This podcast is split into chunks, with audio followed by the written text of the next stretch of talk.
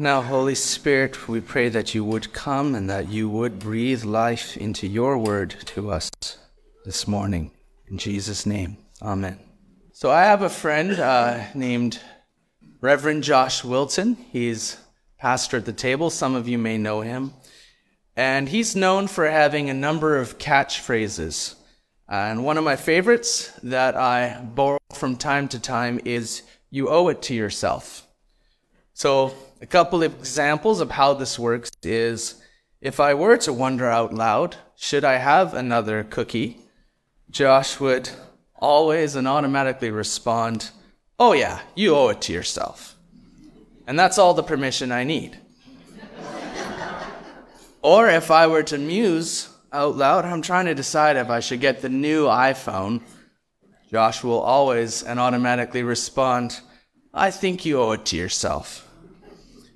Now, he always says this with a heavy dose of irony. He knows full well it's alluding to the tendency we have to want immediate satisfaction for our desires, for whatever we want. And that this saying is essentially a take on the taking the waiting out of wanting mentality that credit card companies have thrived on in our society built on consumerism, or the old Radio Shack slogan, for all the stuff you don't know you need which could just as easily be the slogan for a Costco membership. Our society today wants, we want and want and want immediate satisfaction for our desires. We want, we don't want to wait. And yet, our desires can never be satisfied or fulfilled. And this is the root of the 10th commandment you shall not covet. And today we come to the end of our journey through the Ten Commandments. All things, good things must come to an end. There's nothing I can do about this. There are only ten. But through our journey together, we have observed now many times that God, the God who rescued his people from slavery in Egypt, came down to the mountain, Mount Sinai, this was exhibited through thunder and lightning, smoke and fire, and he spoke the law to his people through Moses. And we've seen that he did this to reveal himself to his people, to reveal his character as he instructs his people to live in a way that reflects who he is. He did this to rescue his people from slavery, not just slavery to Pharaoh in Egypt, but slavery to sin, as he instructs his people on how to live in a way that makes the most of the freedom that has been given to them, and that this means loving and serving him and one another. So then we've come to see that commandments 1 to 4 are about loving God, and commandments 5 to 10 are all about loving your neighbor. And the last three that we've looked at are all tied to loving your neighbor by respecting or honoring their property. Now that's interesting because it almost kind of seems like there's a bit too much importance being placed on the ownership of property. We'll come back to that later because the last commandment is also about property. The tenth and last commandment reads, You shall not covet your neighbor's house.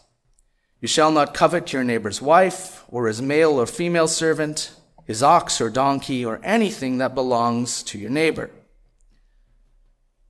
So, the Hebrew word for covet is chamad, and it's a neutral word. It can refer to delight or fondness for something or someone in a very perfectly acceptable, healthy way. But it can also refer to lust or desire for something or someone that's off limits, which is unacceptable, which is sinful. The Hebrew word for house that we get, bayith, doesn't mean just a physical structure, it means the entire household, a person's property, family, and all their possessions. When God gave the law to Israel at Mount Sinai, they were still wandering through the desert towards the land that God had promised them. They were still a semi nomadic people, so their possessions were things like the ox and the donkey and the servants or slaves. These were movable property, and they were the typical signs of health, wealth, and happiness. So this means we can read the 10th commandment as, You shall not covet your neighbor's household.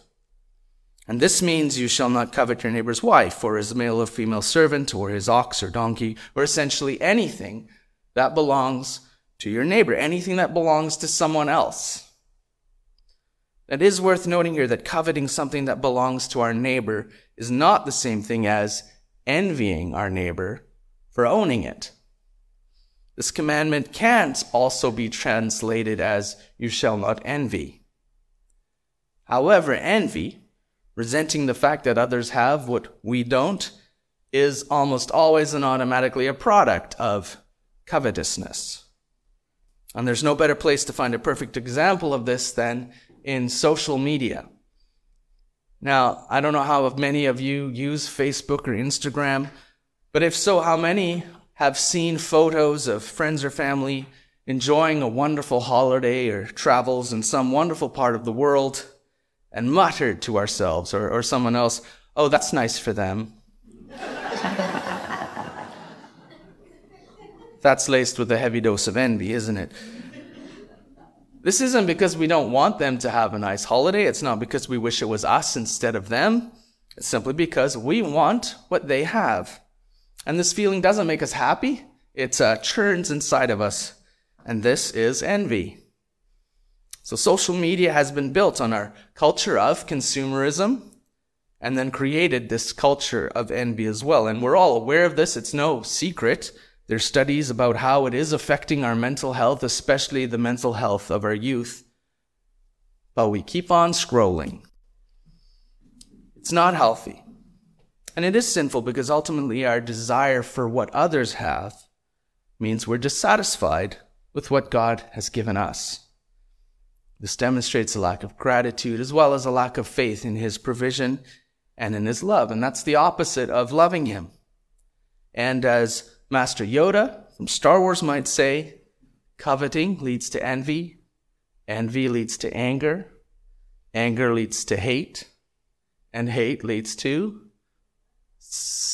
the dark side, yeah, to suffering, to hurting one's neighbor, to take from them what we want. This is the opposite of our call to love our neighbor.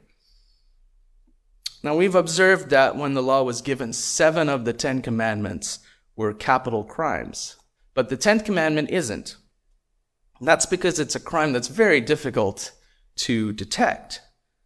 Previous four focus on actions that can be committed or words that can be spoken, but the 10th looks at what lies inwardly behind many of those outward words or actions.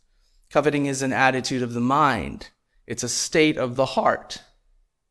It can also become an activity if we start to find a way to acquire what we covet. And so we see through this how covetousness can quickly and easily consume every part of us our heart, soul, mind, and strength. And yet, despite its all consuming nature, I'd argue that the Tenth Commandment is probably not the first one that comes to mind when you think of the Ten Commandments. Many of us may even forget it if we're trying to recite all of them. It does seem to get lost in the shuffle would it make the highlight reel of the top three or top five or even top nine?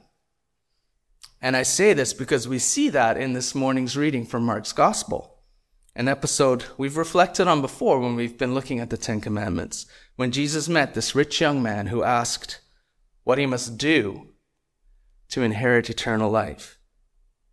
And Jesus listed the commandments, all the ones that have to do with loving our neighbor, but not all of them. He stopped short of the last one. So, by all observations, this man had kept the laws Jesus listed, but Jesus knew it was only in external ways. It was only in ways that could be observed. And so Jesus continued, One thing you lack. And then he instructed this young man to go and sell all his possessions and by doing this, he brought attention to the 10th commandment and showed the man that coveting is idolatry. It's placing value on something, one's own possessions, or wanting more of them, which leads us to wanting what belongs to another, and this can quickly and easily escalate to doing that, to wanting things to such a degree that we value those things above or before God. Now, earlier we just observed that the Ten in the Ten Commandments, it kind of seems like there's a bit too much importance being placed on the ownership of property. But the importance isn't being placed on ownership or property. The emphasis on, is on not placing too much importance on these things, because placing too much importance on them is idolatry. Jesus showed this young man that he couldn't claim to have kept the other commandments because he had not been able to keep the last. That by not keeping the last commandment, that can so quickly and easily consume our heart, mind, soul, and strength, he hadn't kept the first. You shall have no other gods before me. And this is even more clearly demonstrated because God was now standing right in front of him in the person of Jesus, calling the young man to follow him. And he couldn't because he loved all of his stuff, all of his possessions, more than Jesus, more than God. So this poor man had to leave Jesus' presence sad. And I say poor man because how many of us can relate to him? To this young man who had made such an effort to be a good and faithful servant of God, but failed. Even Jesus' disciples could relate to the man as they said to each other, Who then can be saved? Now, as we've journeyed together through the Ten Commandments, we've often reflected on which are easier to keep, which are more difficult. This last one blows them all out of the water. None of us can claim to have never desired something that belonged to another. And if Jesus told you or me to sell all that we have, give it to the poor, and follow him into insecurity, could we do it? Could we really do it? Look, I can argue that I've kind of done it at times in my lives. I've given up security to follow Jesus. I gave up a career in teaching to go to seminary. But I'd also then have to confess that during the difficult times that have followed this, I wasn't always content or satisfied with God's provision, that I still sometimes longed for what I gave up. Jesus showed the rich young man and his disciples and us that not only is the tenth commandment impossible to keep, covetousness leads to breaking all the other commandments. Darrell Johnson, our friend, points out that when we break the tenth commandment, we always and automatically break the first. When we covet, we create idols that we love before God. And when we break the tenth commandment, not only do we break the first, we also break all the rest as well. When God is no longer above all things, when He's no longer the center of our lives, we start looking for anything and everything to fill that void. So we then break the second commandment. We begin to create God in our own image. We begin to create a God who fits our understanding of what God should be, a God who will serve us, a God who will give us what we want, rather than the other way around. We then break the third commandment. We start to use God's name in vain. We use the name of God to try to get God to do our bidding, to try to get Him to give us what we want. We then break the fourth commandment. We no longer have time to stop our quest for satisfaction to stop the rat race once a week, to seek God more.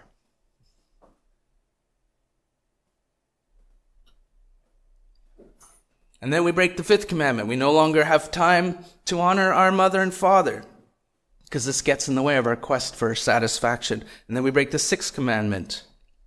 Maybe not by outright murdering somebody, but we do begin to envy those who have what we want. Then we harbor bitterness and anger towards them, and that, as we looked at, spills over into sarcasm and insults and demeaning and defiling them as a person. we then break the seventh commandment, maybe not, again, literally committing adultery, but we do begin to lust after or desire another to fulfill this void, to fulfill our needs, to fulfill our quest for satisfaction. Then we break the eighth commandment. We begin to seek again what's not ours and give ourselves license to take it, to get what we want. We break the ninth commandment. We also give ourselves license to twist and manipulate the truth for our advantage to get what we want, to serve our desire and quest for satisfaction. However, this desire is always stronger than our satisfaction. And so the quest is endless. It's a cycle that goes on and on with no hope of ever actually getting us what we want, what we covet. And so we covet more, and we want and want and want.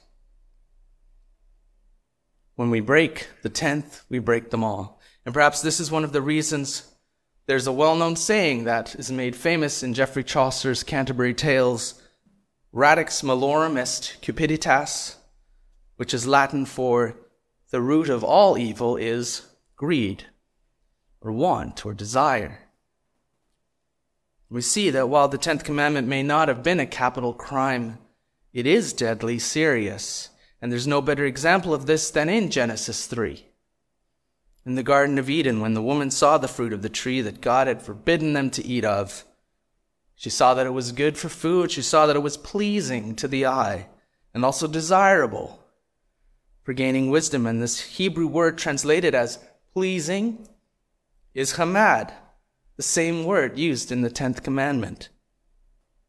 So the woman disobeyed God. She took some of what was forbidden and ate it. And she also gave some to her husband who was with her, and he ate it. And so we see that it is covetousness, desire, wanting what is forbidden, greed, and acting on that desire to take what's off limits that leads to the first sin, to the fall. That covetousness is in fact the root of all evil, of all sin, of all suffering, of all pain, of all death in the world. Now, why is this? Why does coveting, which, as we said, is a neutral word, it can be appropriate as well as inappropriate, how does this lead to all sin? As we read, the first sin in the Garden of Eden was taking of the fruit of the knowledge of good and evil, of good and bad. It was an attempt to, as the serpent put it in Genesis 3 4, be like God. When we covet, we are putting ourselves and our needs at the center of our world in God's place. And this is an attempt to be like God, to make ourselves God, to make ourselves the ones who are to be served. So when we break the tenth commandment, we break the first. We love ourselves and our needs and what we want or desire more than God. But when we remove God from the center of our lives, we do create this void, this hole a God sized hole that is impossible to fill. Our desire is always greater than our satisfaction. We have no hope of meeting it, and so we want and want and want. Because we're all created to put God at the center of our lives and love Him above all else and worship Him, as a result, when we fail to do this, we end up worshiping something else, trying to fill that God sized hole. And we do all do this. We all love ourselves and we want more than God. And so, as the disciples said to each other, Who then can be saved? But immediately Jesus looked at them and said, With man this is impossible. There's nothing you can do to inherit eternal life. But not with God. All things are possible with God. And this means that the only thing that can free us from the sin of covetousness, of idolatry, that we all share, the only thing that can satisfy the desires of our covetous hearts is God. God knows that all that other stuff can't make us happy. He knows that only He can truly supply our needs, and that true contentment and satisfaction can only be found in Him. And so he offered us a way, a way back to him, a way back to putting him at the center of our lives through Jesus. We don't need all the stuff. that the credit card companies tell us we need. They're lying to us. Our entire consumer society is built on this lie. But we don't need all the stuff that we have, and we certainly don't need all the stuff that we still want.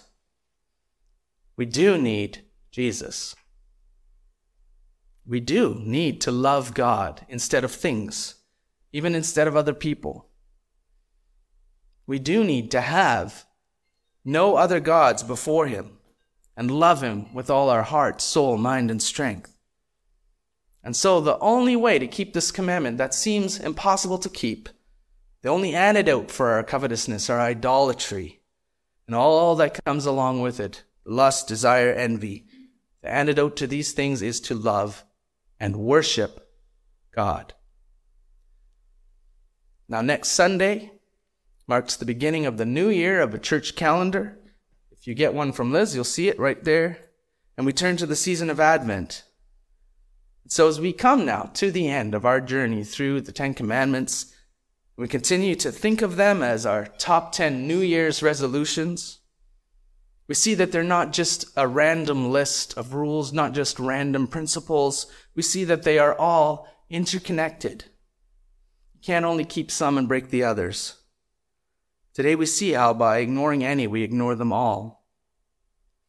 And in our journey together, we have seen that the law that God gave his people does reveal to us his character and how to live our lives as his people.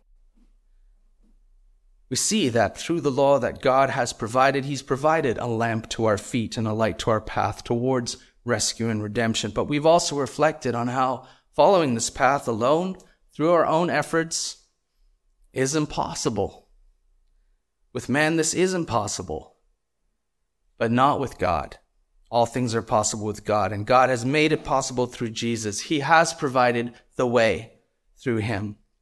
And so we are to respond to this by turning back to Jesus, by remembering what he has done for us, by giving thanks for it, and praise and worship. This is how we love him. We respond by loving God above all else with all our heart, soul, mind, and strength. And today is Christ the King Sunday. So today we remember, rather than seeking after all these things that can bring us nothing, to seek first the kingdom God and to worship the one who is at the center of our lives, the one who we were created to serve, the one who we seek to rule our lives, to worship our King. So let's pray.